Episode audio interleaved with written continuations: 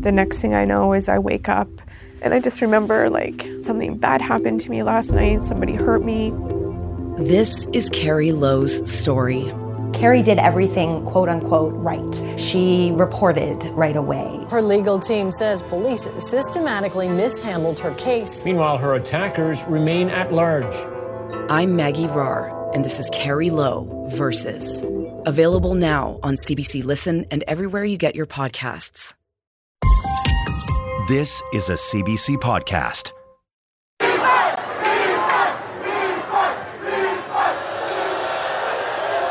They're chanting refund there. Some 40,000 footy fans demanded their money back after a Major League Soccer exhibition game in Hong Kong. Many of those fans were there to see one player, Lionel Messi, the greatest of all time.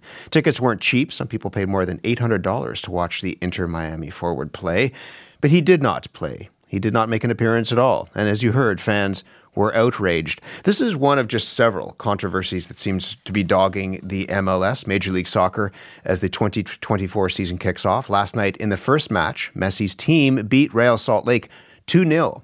Messi got an assist in that game. John Molinaro is the founder of the soccer publication TFC Republic News. He is a writer for Sportsnet, a very close follower of the beautiful game. John, good morning. Hey, good morning, Matt. Why didn't Messi play when he was supposed to play? When these fans paid $800 to see him get out on the field and kick a ball?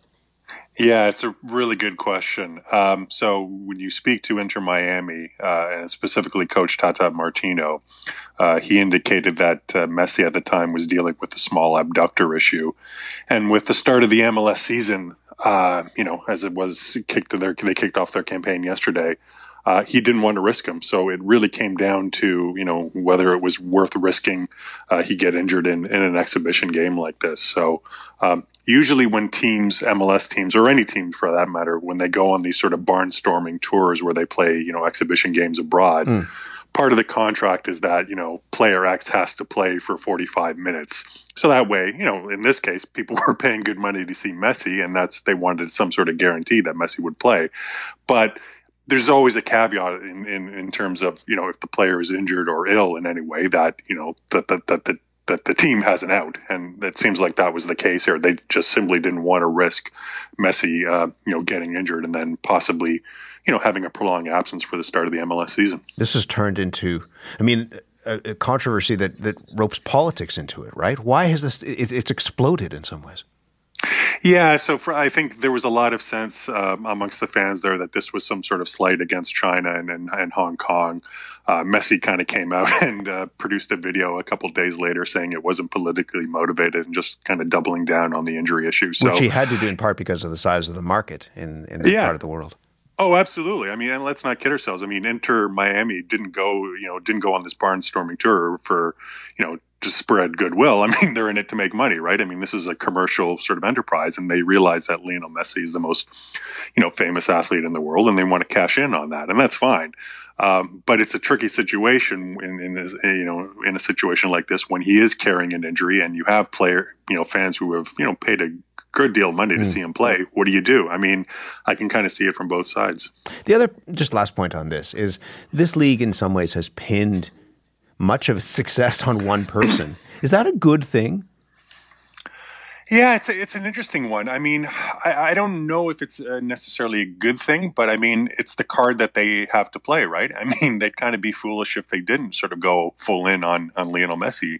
Uh, you know, he's uh, an eight-time Ballon d'Or winner, as the best player in the world. He's he was fresh off winning a World Cup. You know, six months after he, you know, he he signed with Inter Miami, roughly six months after winning the World Cup. So I think it's only understandable that they were going to go all in and sort of like cast their uh, you know, really sort of, you know, go just sort of, you know, promote the hell out of Messi and mm. really sort of, uh, you know, link the link it with him. So I understand in that regard, but you know, I think there's a lot of other good qualities about MLS to, to promote and a lot of good stories and storylines and a lot of good features about the league. But, you know, when you have this one in a generation player, uh, it's certainly understandable why MLS would go so heavy in terms of promoting him.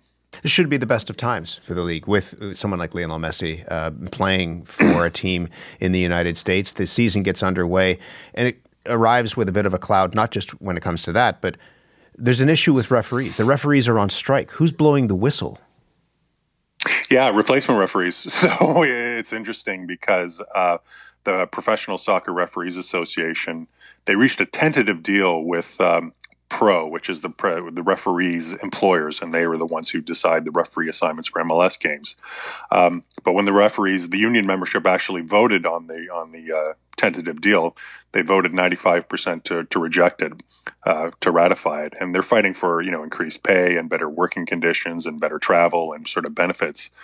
Um, so for the time being, as we saw yesterday, there were replacement referees. And what, so, it, what does that uh, mean for the quality of the refereeing? Well, I mean, you know, I, I, I watched the game last night and I didn't notice that much of a noticeable difference, if I'm being completely honest. Um, but I don't think there's any question that you know these these same sort of referees, these sort of these replacement referees, aren't at this at the same level as as the unionized ones because they've been doing it longer. They've been you know players, so they've been refereeing and officiating games, at, you know, at MLS level for quite some time. These replacement referees haven't. So mm. I think you know it'll be interesting to see how this plays out and if just how long this goes because it's the first referee strike, uh, lockout situation in essentially a year. So I'll be quite interested to see how uh, this gets resolved. In the last 90 seconds that we have, uh, Canadian fans will be wondering how their teams are going to do. So run down how the three MLS teams in this country you expect will perform this season. Start with Toronto FC. Well, the interesting thing there is with John Herdman coming in as, as the coach, former, the national, former national team, team, coach. Yeah, and so, and with, you know, whether he can sort of, you know, revamp this side because Toronto finished last place last year. They suffered through their worst ever campaign. Their Italian designated players, Lorenzo Insigne and Federico Bernardeschi, did not produce at all. So John Herdman has a really big task on hand. And so, uh, again, I'll be watching with keen interest to see what, what if he can sort of help this team rebound. Uh, Vancouver, I think, is probably of, of, the three Canadian teams is probably the best position to to have some success. They're coming off a pretty successful year. Uh, they just saw re-signed their star creative midfielder in Ryan Gauld, Ryan Gauld, who a Scottish uh, midfielder who is probably one of the best creators and playmakers in the league. And I think they have a lot of just sort of strength from front to back uh, Vancouver when you look at their roster. Montreal is pretty much in the same boat as Toronto. Uh, they have a new coach, they have a new striker. And Josef Martinez, a Venezuelan striker who, you know, used to be a really good sort of goal scorer in MLS, but that was quite a while ago. He's had injury problems since then. So um, it'll be interesting to see if Montreal can kind of rebound uh, with Martinez leading the way because they had really big problems scoring goals last year. Montreal did. A lot of those fans also just wondering when Messi is going to come to town, right? That's the hot ticket. That's no yes, disrespect absolutely. to the teams that play day in and day out, but they're waiting for him to arrive. Yeah, absolutely. Yeah, it's it's a big ticket. I mean, I, I know you know fans are sort of.